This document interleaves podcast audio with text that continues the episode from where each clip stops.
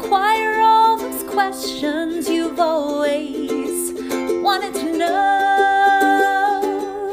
Ask Kati anything.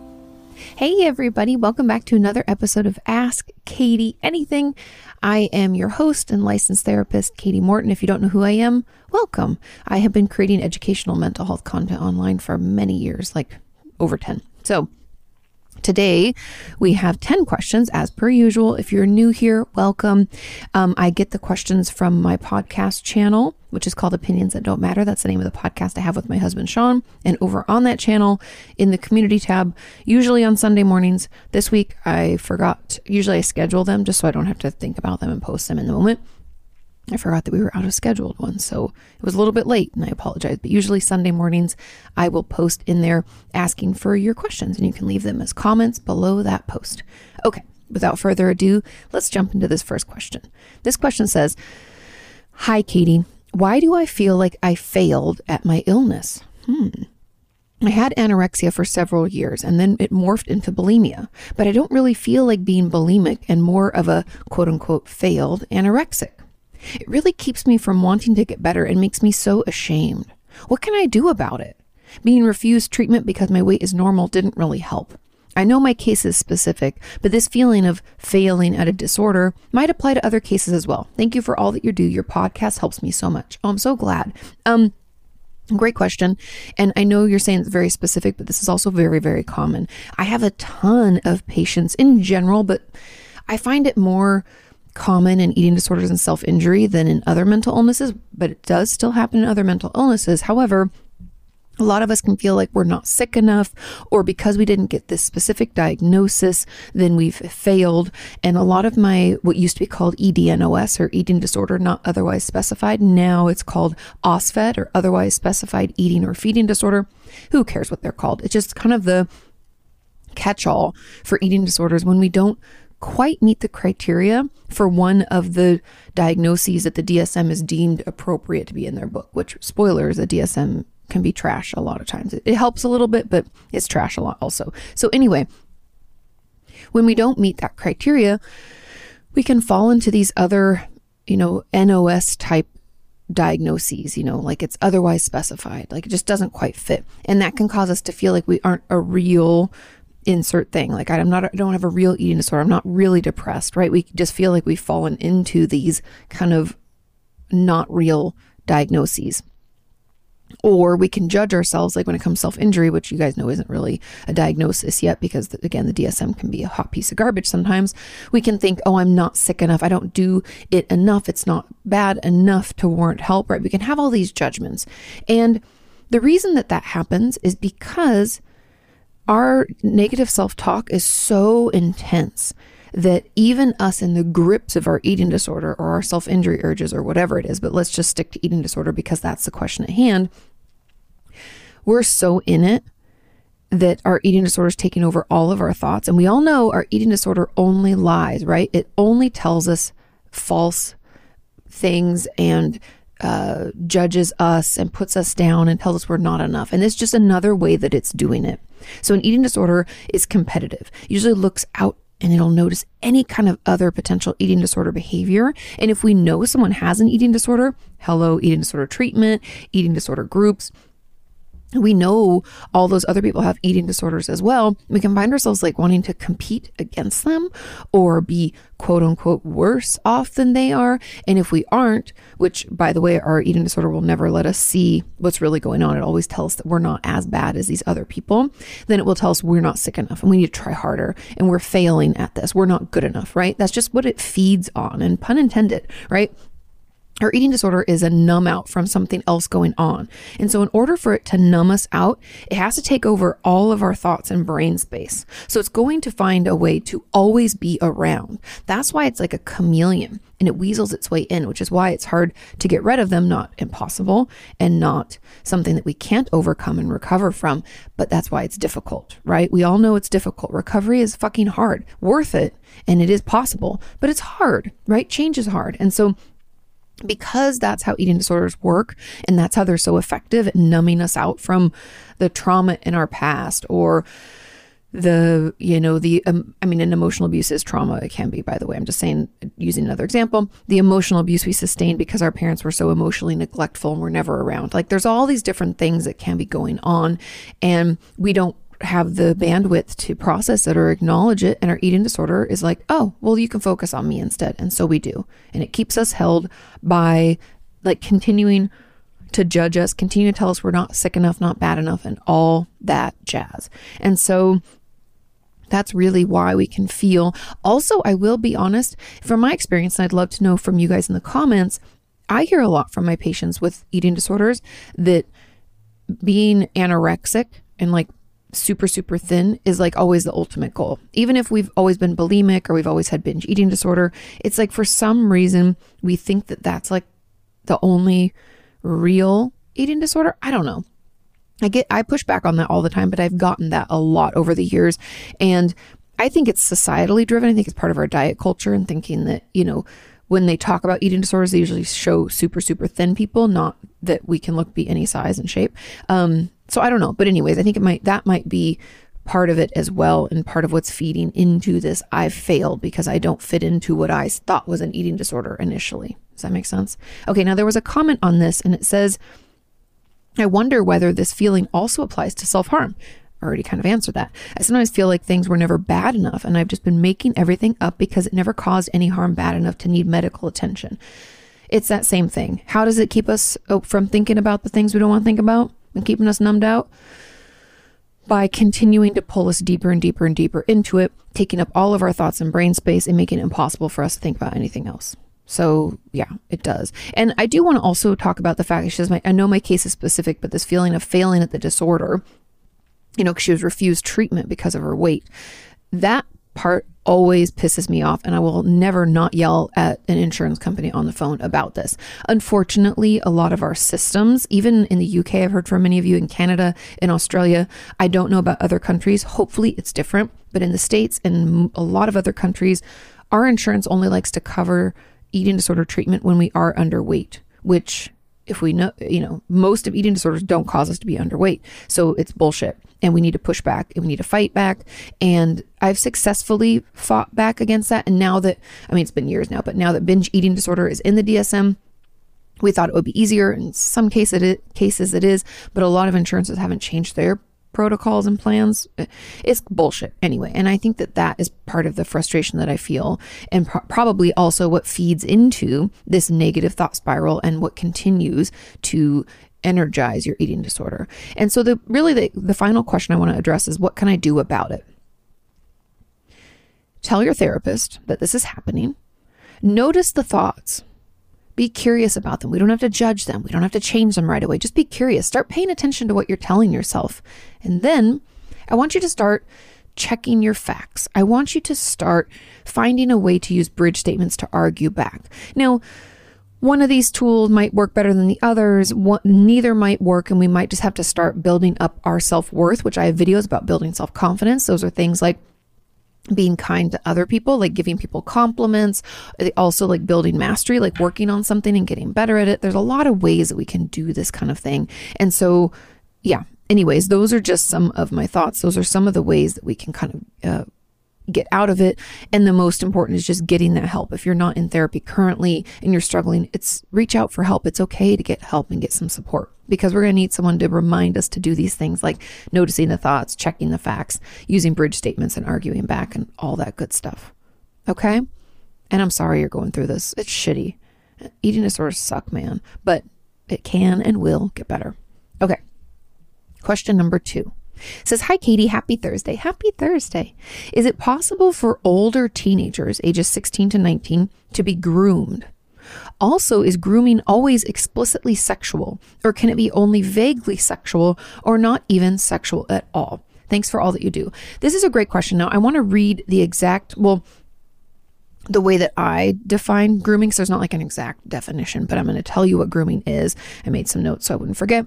So, grooming is really when someone in our life, they're usually older than us, builds a relationship or builds some trust and emotional connection to us in order, this is the important part, in order to manipulate, exploit, and abuse you. So someone's going to try to build a relationship with us in order to do things that are harmful. Now, you can realize in there that it doesn't have to be, you know, it can be anybody, any age, um, gender, race, it doesn't matter. People groom people of all ages. So, yes, someone from the ages of 16 to 19 could be groomed, and it doesn't always have to be sexual. I know we talk about it a lot when it comes to like sexualization of children because that's almost always present in sexual abuse cases. However, we can be groomed for a lot of things, right? Manipulate, exploit, and abuse. And the reason it, it's always just it's just the intent behind it, right? And so they don't um, they can just groom us to get us to do things for them or to make things easier in this way or that way or to get us to stand up for them at work right? This could be a peer. This could be you know so it doesn't really matter. I wish i had i wish honestly it didn't happen at all but i wish it was more specific and it didn't happen to everybody no matter what age we could all be groomed. Um, it's all about or it's more about the intent behind the relationship right because we can b- build relationships with people and and want to grow closer and get connected and feel emotionally connected to someone. But someone who's grooming someone is only doing that because they want to exploit them, right? They want to manipulate, exploit, or abuse. And yeah. And it's not always someone, again, doesn't matter how old we are, it's not always someone older than us. The the power that people can get in situations like this is through that manipulation or ability to coerce, right? That that gives them the the power. It's not always just age dependent. Does that make sense? I hope that that makes sense and is clear. So we can be groomed, just to wrap it up, we can be groomed from any at any age and it's not always sexual and it, it could be it could be but not always okay um, and people who do that are dirtbags and deserve to be punished okay question number three says hey kati happy thursday what is religious trauma and how do you know if you've experienced it? I am part of the LGBTQ community and I am going to church, but it also conflicts my sexuality. I've looked up some of the signs and symptoms, but I'm unsure because I've sec- I am, am second guessing myself. I hope this makes sense. Thanks for all that you do. Of course. Okay. I have a video that will probably come out around the time this podcast is coming out because I have been working on a video all about religious trauma. And I will agree, there's no clear definition about what it is, and it's really confusing to read about. And then, of course, when you're reading about it, there's a lot of churches and other religions who want to talk about it and address it, which I love. But then that can be confusing too, because their goal is usually to keep their parishioners in church and to help them feel heard and understood when we just want to talk about religious trauma removed from church itself, if that makes sense. So, okay.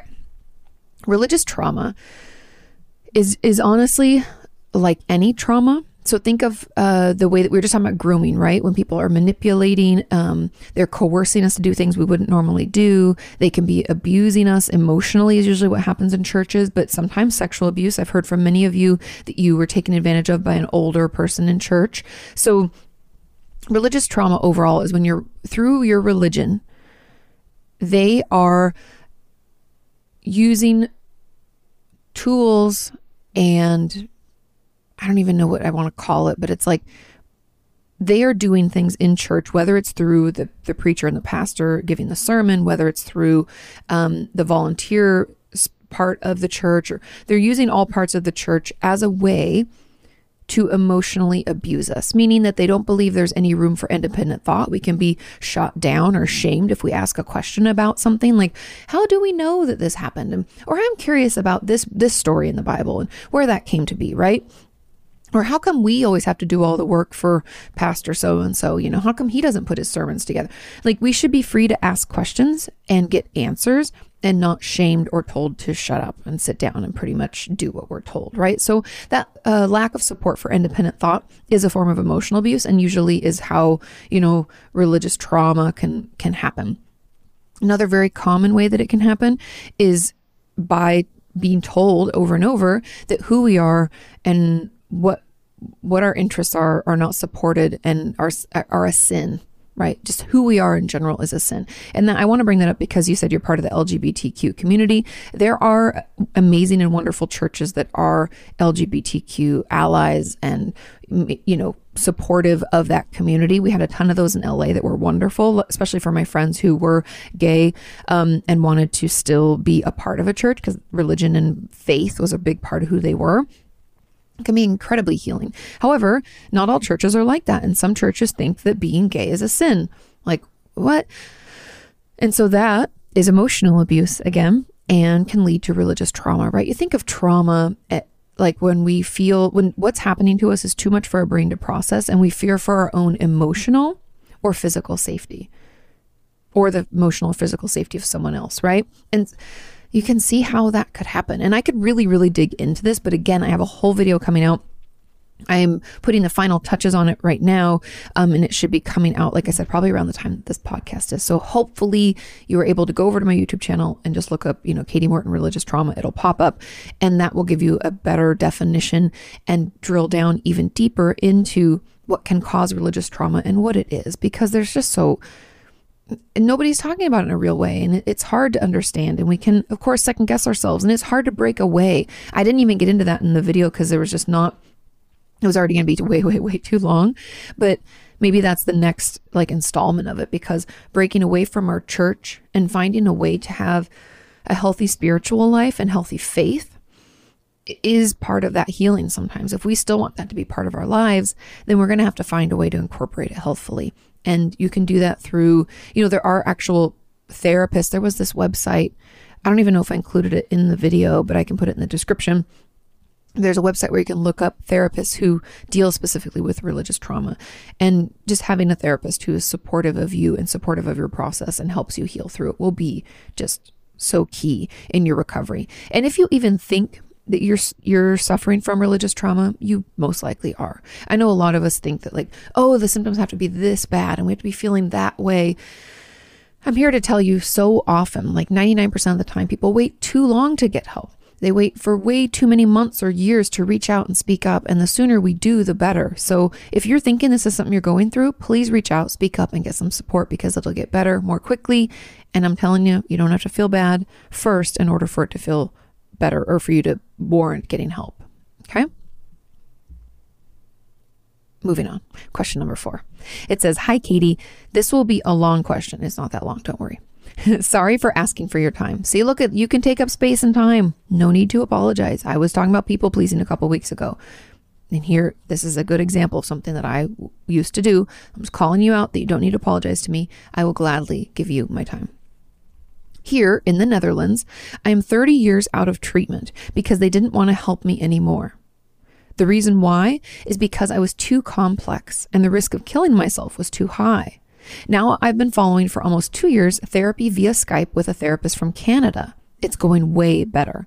Sounds like maybe in the Netherlands, whatever that treatment place you were in wasn't actually helpful and doesn't doesn't know how to treat suicidality or potentially, you know, if you I don't know if you have borderline personality disorder, but a lot of my BPD patients have been told this in the past and it's just shame because people just don't understand. Okay. Now um, it's going way better. My old psychiatrist is helping me here in the Netherlands with medication but every time I see her, I feel so scared. She's very kind, but she's also one of those people who gave up on me. And it still hurts. Of course, of course. Do you have some advice for me? There's no other psychiatrist here that wants to help me because they still believe that I'm too sick to survive. Euthanasia is here is here and is very normal too if you suffer too long and too much. I hope you can give me some advice. Thanks for all that you do. Much love from Cynthia. Cynthia, I am so sorry that you have such trash treatment over there and that they just like want to give up on you. And then you have the option of taking your own life through euthanasia. in their country. I mean, I know that I don't, let's not get into that and the beliefs around that. But when it comes to mental illnesses, I believe that the treatment facilities and the mental health professionals need to do better because we can do better. And often we're just, people are just negligent and it really pisses me off. And so, okay. I'm glad that you're seeing the therapist in Canada. Um, with your psychiatrist, I would bring this up with her. I don't know if you feel able, but I, I honestly think it'd be fair to say to her, Hey, you know, sometimes I, you're so kind and thank you so much for, for continuing to see me. Excuse me. However, I struggle sometimes coming in because I, I feel like, you know, you, you gave up on me. And I really need to talk about that because I need to process what happened. And that's really the truth. And maybe that's something actually, second nix that. I take that back. You could bring it up with your psychiatrist. I think that could be helpful, but with you're going to want to process it through with your therapist from Canada. And the reason being is a psychiatrist usually, and maybe you can correct me if I'm wrong, but in the States, they don't give us that much time. So it's like we want to go in and tell them how we're feeling and what's happening with our medication. And you could bring up, um, you know, sometimes I struggle to come here because I feel like you kind of gave up on me. And I'm really grateful that you're seeing me now, but that's what you know I'm working through that in therapy.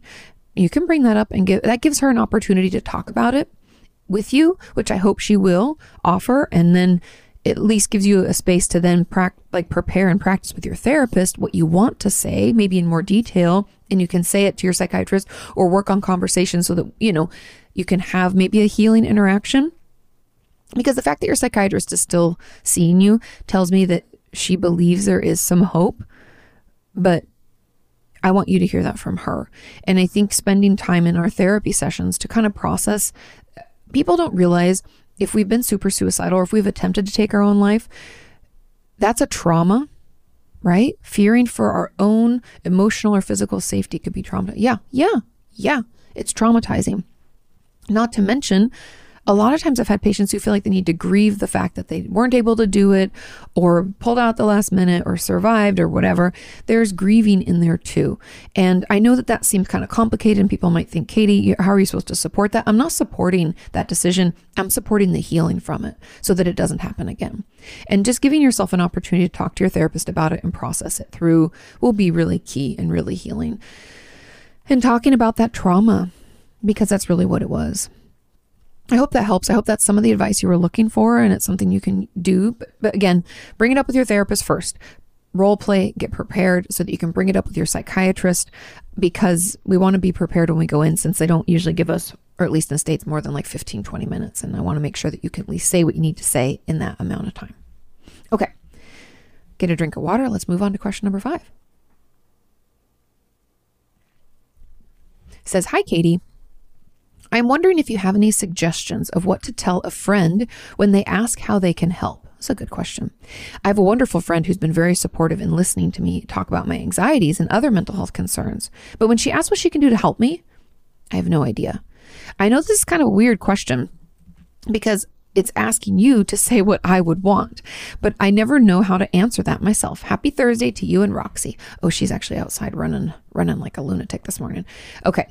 Um and then there's a follow up on this, but let's get into this first. So, when a friend asks how they can help, let's be honest. Now, keep in mind that a friend can't make us feel better. They can't make things all of a sudden magically f- go away. But here's what we can tell them we can figure out what would be helpful and supportive when we're feeling down.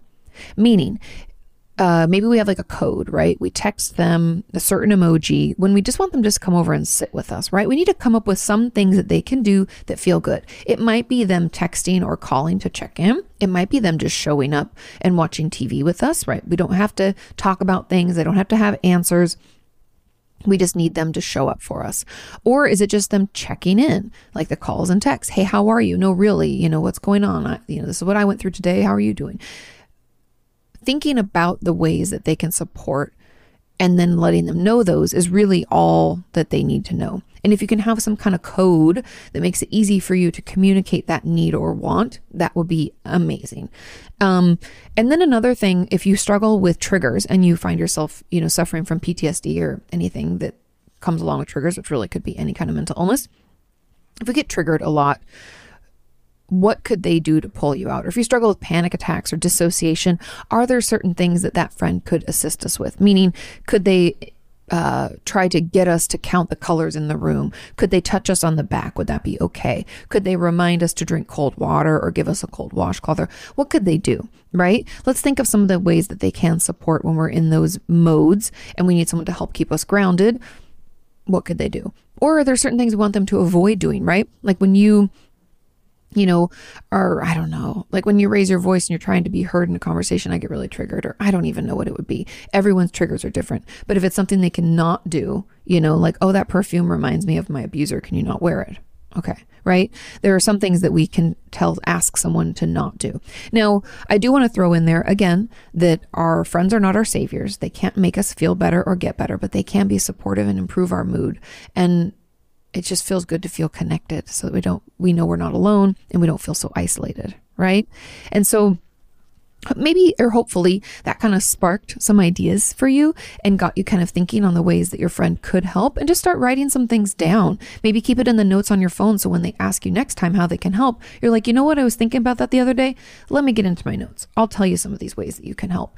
And if they ask, I'm just here if anybody's like, oh, but I could never really ask them for anything because like I'm not worthy because hello, negative self talk, right?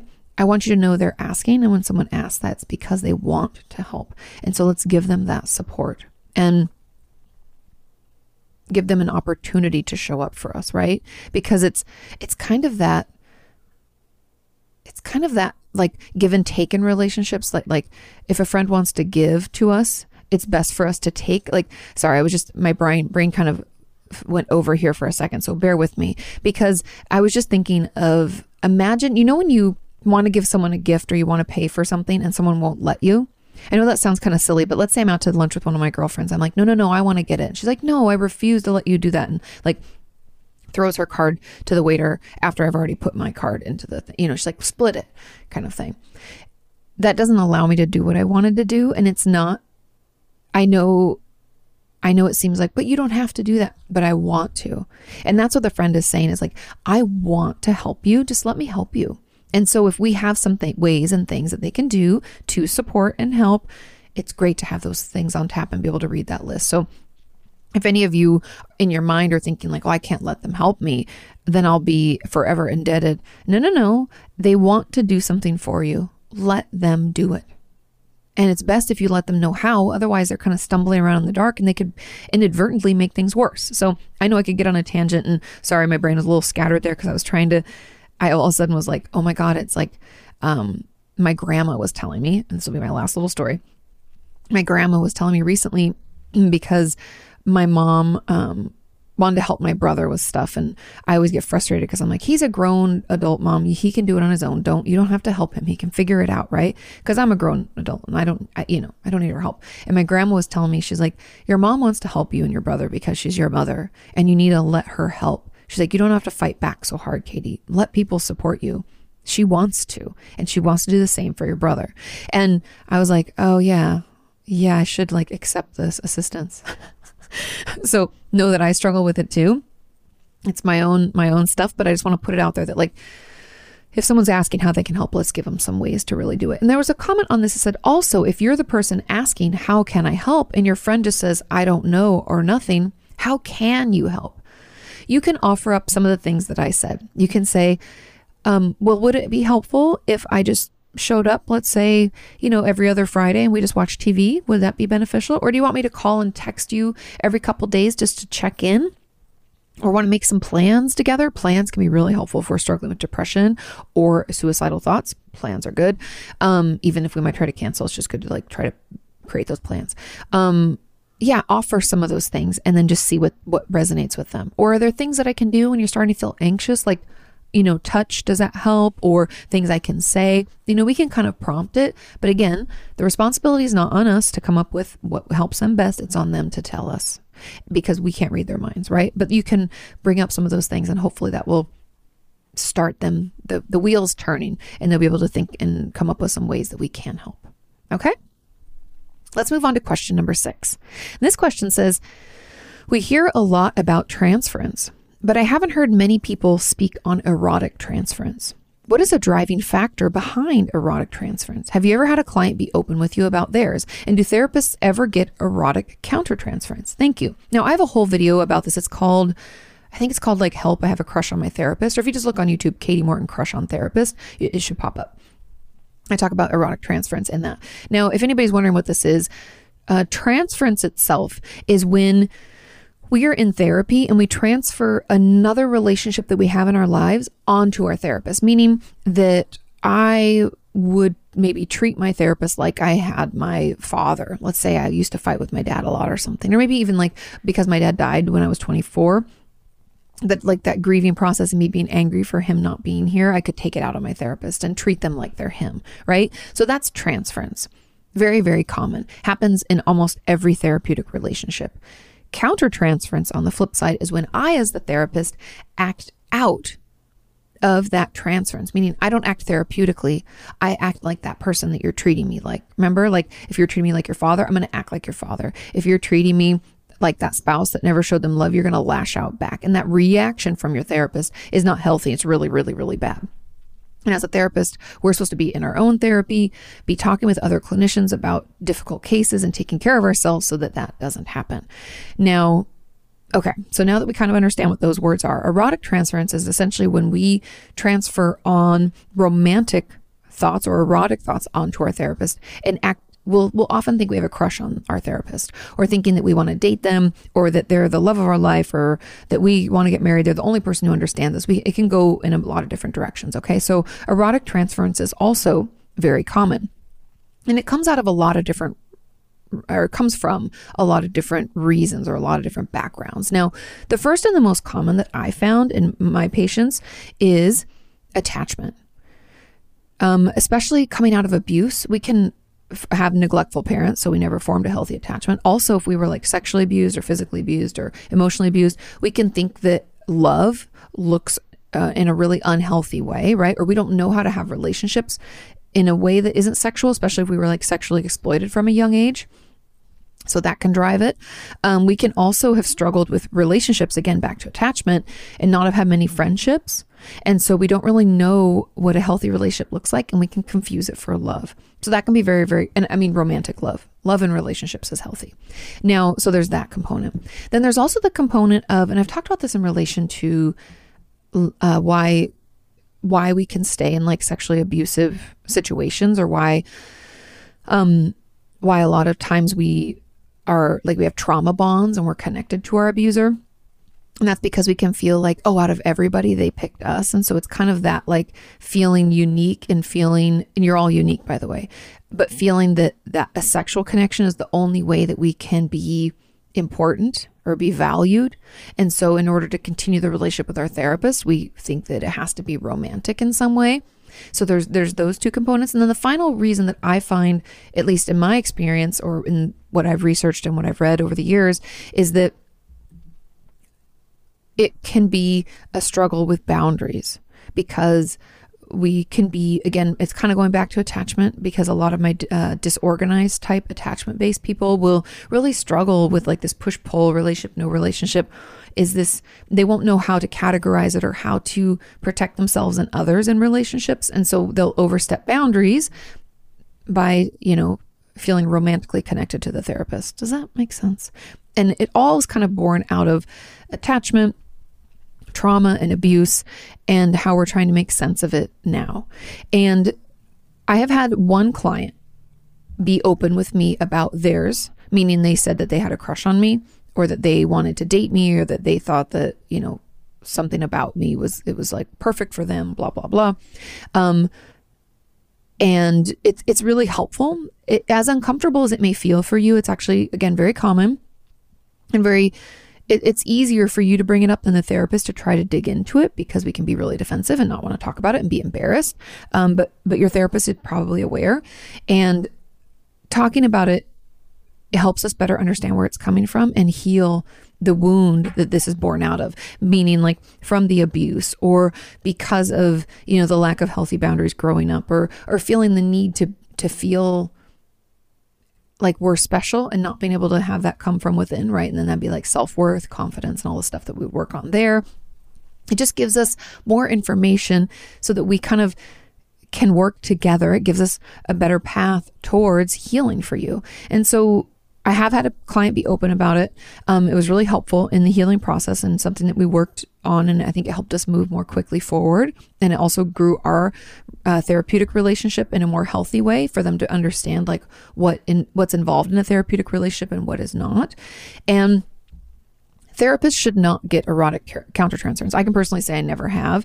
Uh, the there's so much wrong with that. First of all, the the power dynamic is is off. They know nothing about you as the therapist and you know everything about them. That's just not that's not a healthy relationship when it comes like outside of therapy, right?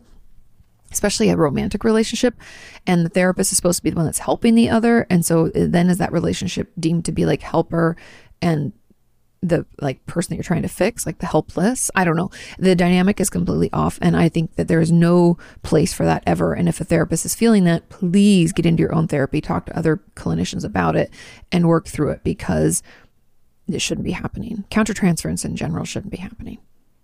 Okay, and there was a question at the end of this. It said, as an add on question, what can you do to get over it if you experience this with your therapist and you would never ever discuss it with them? Oh, and there's actually one more add on behind this, um, or after that, I guess. And to be honest, I know this is frustrating, but it's best if you can bring it up with them and you discuss it with them because they can help you to figure out where it comes from. Now, you can do some of your own self discovery. You can kind of be curious about where this is coming from for you. Like I mentioned, a lot of the reasons that it happens are those things that you struggle with. And then you can bring those things up in therapy, say like attachment, something that you're working on, or you wonder if you've been traumatized in your life and you'd like to, you know, potentially work on that. You know, there can be a lot of things like that. Or, uh, you know, do we struggle with boundaries in relationships, right? You can bring up some of those things with them and work through it because it's in, it's, it's not actually about the crush that we have on our therapist or the erotic transference, as we call it. It's really about like something else. And so, if we can figure out what that something else is on our own, we can bring that up in therapy and work to process through because by doing that work, that crush will go away. Okay. Now, there was another question on this says, Hey, Kati, as an add on, can people have transference coming from multiple places? Like, can we transfer feelings from a few broken relationships into our life, like our mother and another one? Of course, transference can come from a lot of different places. And often it's, I find, and this, I could be wrong, but in my experience, I find that they come, like you said, a lot of broken relationships, like a few of them, they usually have a pattern to them and that's why we kind of like put them all onto our therapist. Sometimes not. And I've had patients who will like have transference through one relationship and then like a few months later, it'll be a different kind of thing that they're hitting me with. So that can happen too. But I find often that we transfer these feelings from like a, a, few different relationships, but they all have this similar pattern. And we tend to react out of them or, or put it onto our therapist and do that transference kind of act um, over and over as a way to kind of process it and find a healthier way. So, anyway, long story short is yes, it can come from multiple places. Yes, transference can come at all sorts of different times, can come and go. And yes, we can transfer from, you know, a few broken relationships in our life. Um, and and you'll honestly be surprised sometimes when they're triggered and when we find ourselves doing it. Like I said, one month it can be one person, another month it can be another. So whatever your process is, just know that that's okay. Okay, let's move on to question number seven. This says, Hey, Kati, I want to stop living my life through the gaze of trauma. After watching your videos and listening to the Place We Find Ourselves podcast, I realized that I've experienced more trauma than I thought, and I am now validating it. Yay. I mean, I'm sorry that you had to go through that, but the validation key part of is such a oh, such a core component of healing. It says, Thank you for your help in that. Of course, I'm glad I could be any small part of this.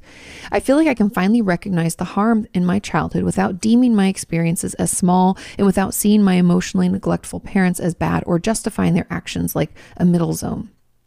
The thing is, I'm also realizing that a lot of my life goals, decisions, and wants are influenced by the trauma that I've gone through. I can't afford therapy, but I do have access to free counseling, limited to 12 sessions. I know that counseling is not the same as therapy, and trauma work can be emotionally intense. So I don't know if a counselor is going to be able to do trauma work in that way and in that limited time. Would it be wise for me to go into counseling for my trauma, or should I wait till a possible and distant future, two plus years, where I can have access to a psychologist or psychotherapist? If not, what are some things that I can do or resources I can use to help in the time being? Thank you for all your help. This is a great question. Now, um, someone asked below this said, "What's the difference between a counselor and a therapist?" And the person who asked this question said, "Counselors are short term where they are, and therapists are more long term." Now, in the states, it, it's a little bit different. Like I talked about on a previous podcast, in the state of California, I learned one of my professors reached out and was like, "Hey, in your book, you didn't say that counselors." Can't diagnose. I guess in California at that time, they couldn't diagnose when my book came out in 2018. I don't know if that has changed, um, but overall, it wouldn't feel any different to anybody out there if you're seeing a licensed therapist, a licensed counselor, or a licensed social worker. As long as they're licensed, it's usually around the same type of feel for you and the same, roughly the same training. We have different focuses, but roughly the same training. So, because you only get 12 sessions, I wonder if they can extend those. I'd be very curious. Um, but for right now, I might, it's tricky. This is tricky because 12 sessions isn't that many, but it's not that few either. So part of me feels like I would want you to go into it for your trauma and I want you to start talking through certain things that are really bothering you. Um, if you're able to kind of cut the crap in your therapy, meaning, and I, I mean that in the most loving way. I mean that if you're able to dig right in, not everybody's able. It can be overwhelming. It can be re-traumatizing. I'm not encouraging you to move too too fast, right? I just if you're able to do that, then I think the 12 sessions could be super beneficial. I think you'll be able to kind of get in, jump in, and get to work. Now, are we going to be healed in 12 sessions? Most likely not. But I think we can get some tools and techniques. We can better understand our triggers and ways to build resilience. And we can kind of have things to help us move forward so that in the two plus years in the distance future, hopefully sooner than that, whenever we can, we can get in to see a therapist and start really working on this stuff. Um, and I don't know, it sounds like your parents were emotionally neglectful. I think the emotionally absent mother is an amazing book. There's also The Unavailable Father, another amazing book. They're all in my Amazon store. So if you go to amazon.com forward slash shop forward slash Kati Morton, you can find all those books. Also, my new book, Traumatized, is available now in the the first chunk of it, like the first like four or five chapters, is more about understanding trauma and what it is. And then the second half, so there's 15 chapters in this the second half is about healing, finding the right treatment, ways to build resilience, um, com- you know, how to how to talk about what happened, and it's all the process based stuff. And so I think um, that could be beneficial and, could be a resource for you as you work through on your own. Because the way to make those twelve sessions really like really get the maximum amount of uh, support out of them would be to do some of the work on the outside from you. Like outside a session every night you should be doing something to like whether it's reading a book whether it's doing some kind of you know worksheet or something like that we can maximize those 12 weeks and really get us to a point where hopefully we feel less reactive we have some tools and techniques that would be my goal for you um, and feel better able to to handle life until we can get into therapy more long term um, so yeah, so those are the two books I think would be helpful. Una- well, three really. So unavailable father, emotionally absent mother, and my new book traumatized i think those could all be really helpful. I also i mean my first book are you okay has a lot of tools and techniques in it as well although it's not really trauma specific it's more like mental health in general. But yeah i mean those are just some resources and things that that hopefully will help you get through. I think let's let's use these 12 sessions let's get into it. Um, there's no i don't think you should wait two plus years before working on this. I think we should get in now and do it. And then I'd also ask when you're in counseling if they can extend those sessions. So often they can. I had free sessions through my EAP. God, it was back like 13 years ago, right, um, right around when my dad died. And I was supposed to only get like six sessions, and they extended and extended and extended. And I don't even remember how many free sessions I got out of that, but I got a lot. So it's oh, it never hurts to ask. Okay. Let's move on to question number eight. This question says Hi, Kati. Do you need a different type of therapy if you're autistic than if you're not? Good question. I recently spoke to a therapist because of self harm and a worsening idea that everyone dislikes me, even though I have no reason to think so. Okay, so that's negative self talk and lack of self worth, and that can be related to our autism as well. Um, when it became relevant to one of her questions, I said that I have Asperger's, and she immediately said that she can't help me. What? Instead, she said that I should join a group for autistic. What? Okay, we'll get into this. Sorry, I'll keep reading. Said that I should join a group for autistic students, and I felt like she tried to end the call as fast as possible. It felt like she didn't think I could have any problem that's not, I'm lonely because I'm autistic, and I don't think that group will help. It just seemed like a place to hang out and have fun, not discuss self harm. Now, there was a comment on this. I'm just going to read through both of these because it, they're all connected says I've had this issue too with being turned away from mental health care for my entirely separate concern or for an entirely separate concern. I was coming in for multiple times. For example, I what I needed oh, I needed and was seeking residential DBT. And they had residential DBT, but they turned me away because all because I'm autistic and they said they weren't sure they could accommodate me after an hour of an intake and conversation on the phone when they didn't know I was autistic the whole time. Or they seemed to have any concerns about what needs I may have um, being capable of being accommodated up until I asked for they asked for my diagnoses. They had seemingly no problems up until that moment. Um, and I'm wondering why so many therapists won't help autistic people, even if they're not coming to therapy for their autism, but for the type of therapy that a therapist specializes in treating. They seem to willingly individualize their treatments to adapt to their clients' best interests all the time. Why is it that they don't even give us the same grace so often? Why won't they see us when they treat um, they treat what we are asking for help with because we're autistic.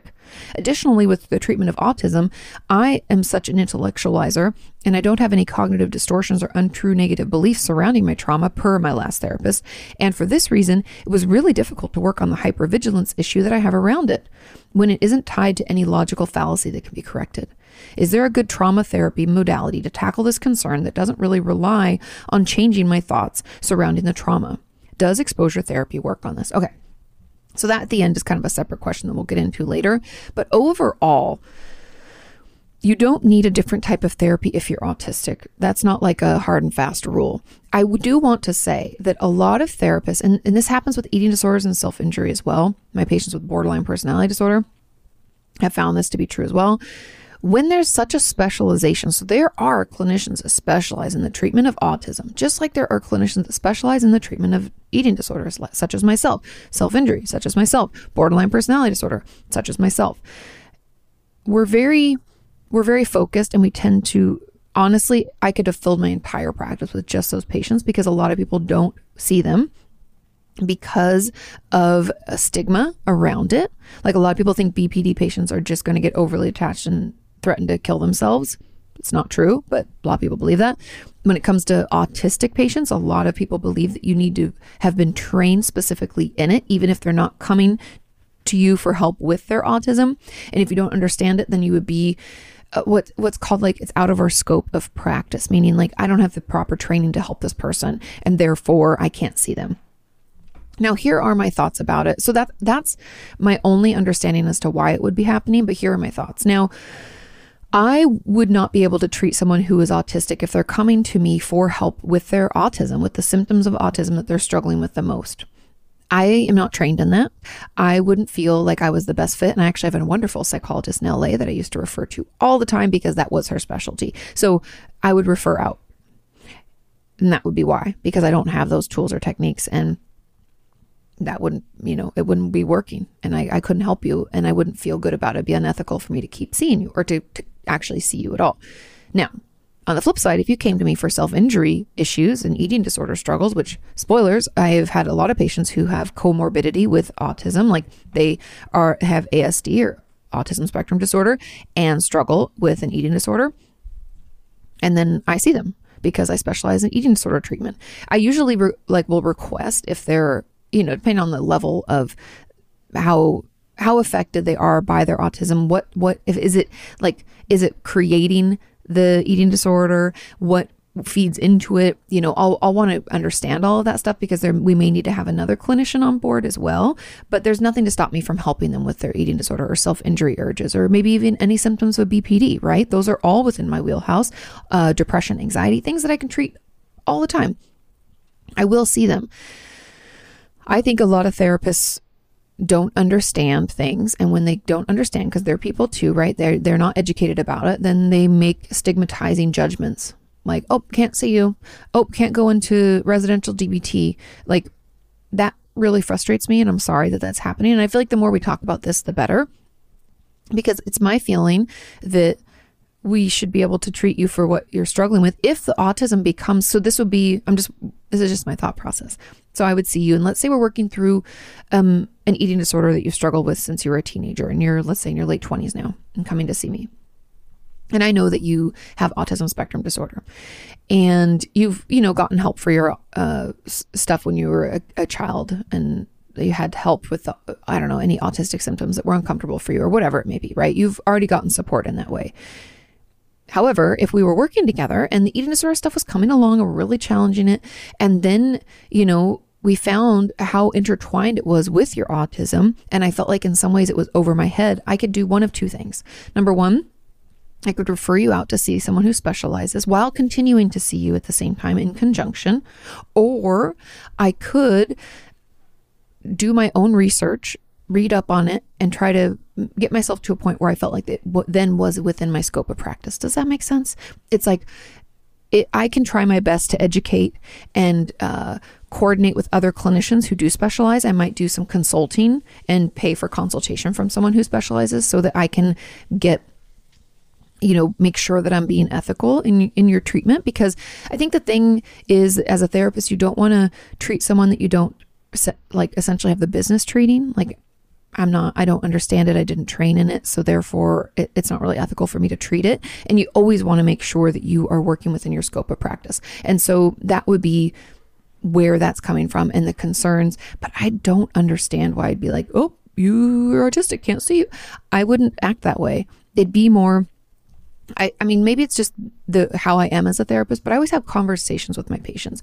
Like, uh, even my patients who have suicide attempts in the past, I walk them through immediately, like what's going to happen if I think they're at risk again. Here's a safety plan, put that in place right away. Here are the steps we're going to take. And when it comes to this, like I would talk it out with you. I would say, hey, here are my concerns. These are the things I can help you with. Unfortunately, I'm not trained in the treatment of ASD. I'm happy to read up on a book if there's something that you recommend. But if it tiptoes too much into that space, then we're either going to have to find another clinician to work in conjunction with, possibly refer you out to see them, or, you know, those are our steps, right? And I would just be honest and open about it and communicate that so that there weren't any surprises. That would be my goal. So I'm sorry that that's happening. This is probably something we need to talk about more because that shouldn't be happening. Um, but yeah, those are my thoughts. Now, the final question was like talking about that. Um, I'm such an intellectualizer, right? So, talking about trauma and autism. And additionally, right, I'm, I'm, an intellectualizer. I don't have any cognitive distortions or untrue negative beliefs surrounding my trauma, but you intellectualize it, right? Um, it's really difficult to work on the hypervigilance issue that I have around it when it isn't tied. Oh, because it's not, you can't logic your way out of it, which I find not not funny, but like the the irony of it because intellectualization is a cognitive distortion. It is a false way of thinking right? And so your normal go-to defense isn't working because PTSD isn't it doesn't make any sense. It's not logical right? It, it's emotional.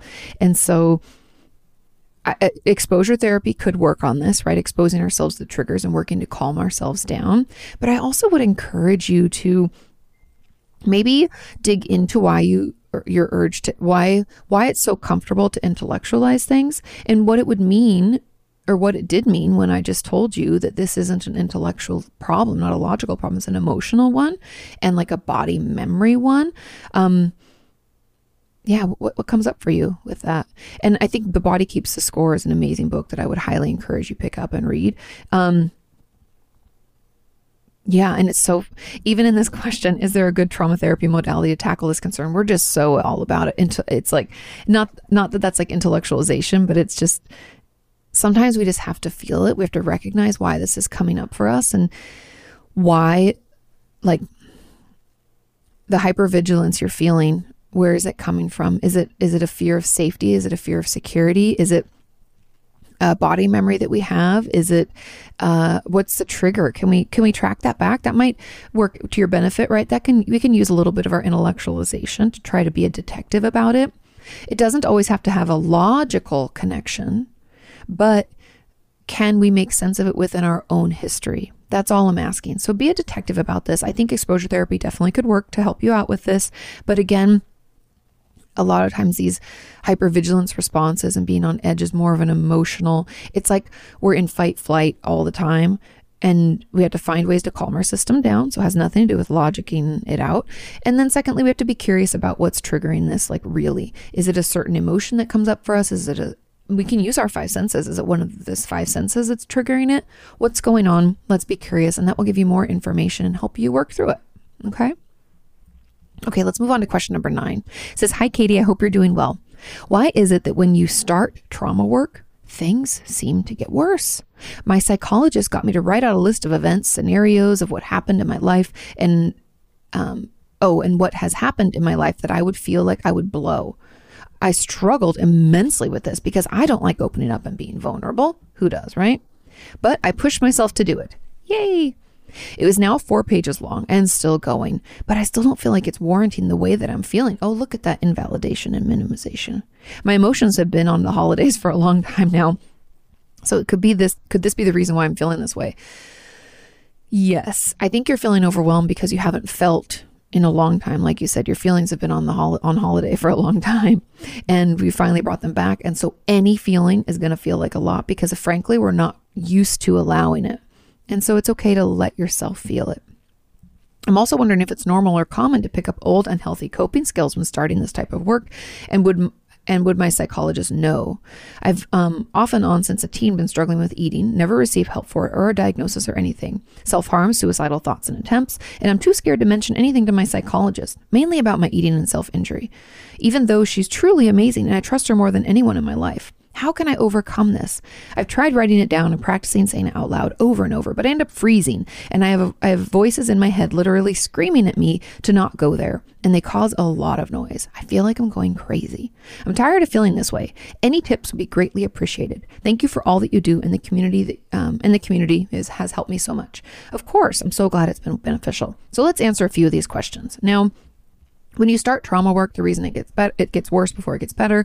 And i've described this in the past. It's it's like when we have a trauma happen it's like our brain opens up this big uh, walk-in closet and starts shoving shit in it because it can't make sense of what took place right? We've talked about how inside out where when we have like a regular day that isn't trauma based our brain creates this like narrative meaning a story about it Today I got up, I recorded the podcast, I had lunch, I did my little uh, yoga, I talked to my mom, right? It puts the story together, wraps it up nicely, and files it away in our long term memory. However, trauma memories aren't neat and tidy like that. Sometimes we don't even remember certain things fully, right? We can uh, only remember a bit and piece from this part and then a bit and piece from this part, and it's all scrambled, right? Or we can feel like that whole thing didn't happen at all. We just have body memories of it. So all of that mess gets shoved into that uh, big deep closet that we've created and we just kind of shut the door and, and pile it up right? And then we get into trauma therapy and it's like we empty out that closet onto our floor and we try to piece it together and make sense to put it into those cohesive narratives. And for a long for a while a long while sometimes we have that mess on the floor and it's not stuffed away and hidden away where we don't have to feel it, right? It's out, it's there. And we're like, ugh. And so that's why it feels worse at the beginning because we have that mess that we have to start kind of piecing together, putting it into narrative form and filing away cleanly. Now, um, okay, so then the emotions, I explained the emotions on holidays and how anything's going to feel overwhelming because we haven't let ourselves feel them at all. And yes, it's normal for your eating disorder and self injury urges to come back because those are the ways that you've probably coped. That's probably some of the ways that you kept your emotions on holiday and stuffed it down, numbed out. Focus on that instead, not that. And when we feel triggered, which th- trauma therapy unfortunately is triggering, eh, they're going to come back with a vengeance. They're like, wait, wait, I'm here. I'm here. I'll help you numb out. I'll help you forget. Don't worry. I got this. And they come in, and those urges can be strong. So please, please, please tell your psychologist. I know we get scared. We think, oh, they're going to put me in the hospital, they're going to overreact, or they're going to not react at all and tell us it's not that big of a deal, which can be horribly invalidating and minimizing. So, what I encourage you to do is to tell your therapist that you have these things you used to use as a kid and you find the urges coming back and they haven't been back in years. And, you know, and I'd even say, like, I don't want it to be minimized or invalidated. I know these are real issues. I wanted to let you know about them. And sometimes I've struggled with eating and I've had, I've self harmed in the past and had suicidal thoughts. And going through this trauma work has made those things come back a little bit. How do we, how do I overcome these? How do I work through it? Right? We're coming to them for support and help and understanding, which is what their job is, right? That's my job. And so, practicing out what you want to say. Maybe we write it out, like put it in our notes on our phone or mm-hmm. write it out by hand, bring it into our session and just read from it. If we can email our therapist, we can do that. There can be a lot of ways to get this stuff out so that we don't feel like we're stuck with it and we're alone with it because it's very, very normal. They come out to help us, right? They're, they're our numb out companions. They're like, this is a lot of feeling. No, no, no, no, right? Um, but that doesn't mean that we can't fight back and that we can't prevent ourselves from using those unhealthy coping skills. And another way to even not use those unhealthy coping skills is to go to my video 25 coping skills on YouTube and find some healthier versions to help you manage. And I love the impulse log. I talk about it on there. It's in my book Traumatized. I love an impulse log that could be beneficial as well. I hope that that helps. You got this. And all that you're going through is very normal. It's what to be, what's to be expected when we're working through trauma. So you don't have to judge yourself. We're just doing our best. Okay. Now, I had someone write a letter in. We have a question from an actual written letter. You guys, you remember written letters in the mail, snail mail. Our 10th and final question says Hi, Kati. What causes someone like myself to get stuck in or with suicidal ideation? Is it because I haven't worked through every aspect of the trauma? Or is it because I'm constantly being triggered? I'm just not understanding why I can't seem to get rid of the suicidal ideation. Furthermore, how does one go about reversing a suicide plan? Since most plans take time to think through and prepare for, it's not like I'm going to wake up one morning and magically not want to end my life. In time and with healing, I can see that I may choose to not end my life, but how would you advise I go about reversing my plans without giving up my supplies just yet? Great questions. Okay, now we get stuck in suicidal ideation for many reasons. Um, it could be trauma related. It could be because you haven't worked through every aspect. Only you will know that. Because if you constantly feel like you're triggered, then you haven't worked through it all because we're still hyper vigilant. We still have a lot of those symptoms of PTSD. So we're going to need more tools and resources. And so if we're being triggered, our suicidal ideation, just like self injury, eating disorders, uh, shopping addiction, uh, drug and alcohol addiction, it can be our way it's like our out our numb out. I mean i know it seems very extreme and people are like you know why would you think that way? Because it feels hopeless and we feel helpless. And when we're triggered a lot and we feel like we can't manage and there's no other way to cope we can feel like that's our only way to cope. I'm here to tell you that it's not but that's the way our brain has been thinking and it's wired. And so it's going to take a while to unwire it. So i think that you probably haven't worked through all of your trauma and that's why you're being constantly triggered and that's why the suicidal ideation is still there. Now we don't have to reverse our suicide plan.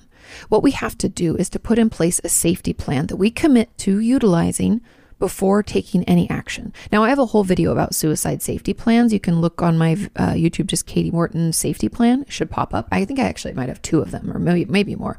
Um, but put one of those together with your therapist, and I think um, instead of looking, instead of thinking that you have to wake up one morning and not want to end your life, what if instead we considered today. I've had patients just make daily or hourly commitments to not taking their own life. Depends on where we're at and how severe this is. Usually for outpatient, meaning not in the hospital or not in a treatment facility, daily is is my goal. If they can't do a daily commitment, then I think they need a higher level of care, right? But we can do check-ins, we can see, and we can even. I've had patients leave me with some of the pl- their whatever the means to take their life, or maybe self-injury tools. I've even had patients leave those with me, and I I put them in a lockbox and I keep them until next week, and then I ask them, "Do you want them back?" Right? And we have this conversation, so you don't feel like you have to get rid of everything all at once, and you have to commit to not wanting to take your own life. But can we play around with the thought that maybe, maybe that's not our goal anymore. Maybe we aren't so actively suicidal. Maybe we don't want to kill ourselves. And I know that that seems, you're like, Kati, that just doesn't that doesn't seem like a good thing. It's a bridge statement. We're building a bridge from our suicidal plans into a place where we're like, you know what, I actually think I might enjoy my life a little. But even that thought can be super uncomfortable. And we can think like, no, no, no, I don't deserve to have that. Maybe I should just do it, right? And so we're we're playing around with a new way of thinking. We're playing around with the potential that we might be maybe don't want to do that anymore. And it's okay to be curious about those healthy thoughts, to feel uncomfortable with them, and to have someone hold on to some of your stuff for a little while, your supplies, and write about, then journal about how that made you feel to not have them. You know, because a lot of times we just like to have that out. Okay, what does it mean to have that out? What would it mean if I didn't have it for a week? Could I sustain? You know, it's, I know it doesn't seem right and it doesn't seem direct enough, but I'm here to tell you that it's exactly what we have to do because we can't just black and white, all or nothing, in and out. We have to move ourselves slowly there so that it's sustainable, so that we know life can get better and we don't have those urges anymore. And it just takes some time to work our way there. But that's why safety plans are key, letting our therapist know and, you know, c- considering leaving our supplies for a little while, see how that makes us feel. I hope those answers were helpful. Thank you all so much for writing in. Thank you for all your support and all your love. You guys are just wonderful. I love how you answer each other's questions and talk with each other in the comments. I love our community so much. Thank you. Have a wonderful rest of your week and weekend, and I will see you next time. Bye. You can ask her why breakups suck or why you've hit a plateau. Inquire all those questions you've always wanted. to know. Kati.